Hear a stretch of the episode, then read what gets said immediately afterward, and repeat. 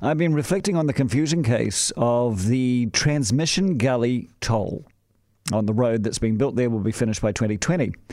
Now, it's quite simple. I don't agree with it. As I said yesterday, I think you can't just slap it on a toll unless you've signalled it from the start of the project, which, by the way, they had the chance to do.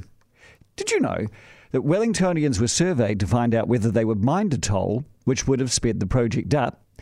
And it could have been delivered by 2006. And you know what? Wellingtonians were fine with that.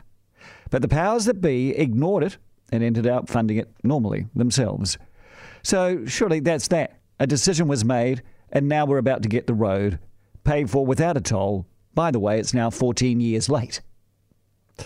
But now the NZTA and the tra- and uh, Transit New Zealand and the minister, all the, all all the powers that be, are considering tolling because they don't want too many people to use the toll road. Now, let's, let's get back to basics here. Here's the thing Transmission Gully is there for a couple of reasons. It's to relieve the suburbs of Paremata, Plimmerton, Pukerua Bay, and Paekakariki that currently have a two lane state highway right through the middle of them.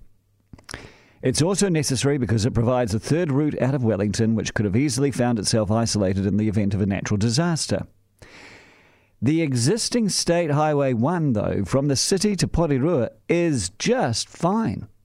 It's actually going to be faster to get to Porirua on that road than in Transmission Gully. It will be continued to be used as much as ever.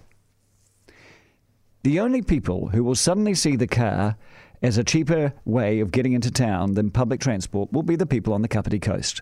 And to me, that doesn't seem like enough people to warrant a toll for all. You actually have to wonder whether anyone in Transit New Zealand or the government actually drive around the place with their brain engaged. You know, if you toll Transmission Gully, you actually run the risk of no one using it at all. And what a wonderful waste of $850 million that would be. And if you want a precedent for this, look at the K Road, the tolled K Road in Tauranga. Now, many have said that this whole thing was part of a plot to get you out of your car. I think you actually credit these people with far too much intelligence. It was actually just plain stupidity. It highlights how both the regulators and the public somehow comprehend that travelling by car is so much cheaper than public transport.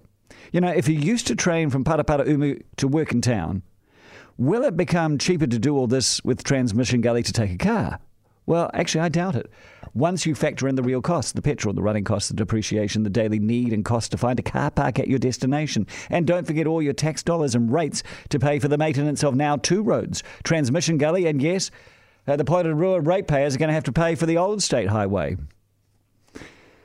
So, now all of that said, can I just say the Transmission Gully project will be a revolution for the Kapiti Coast.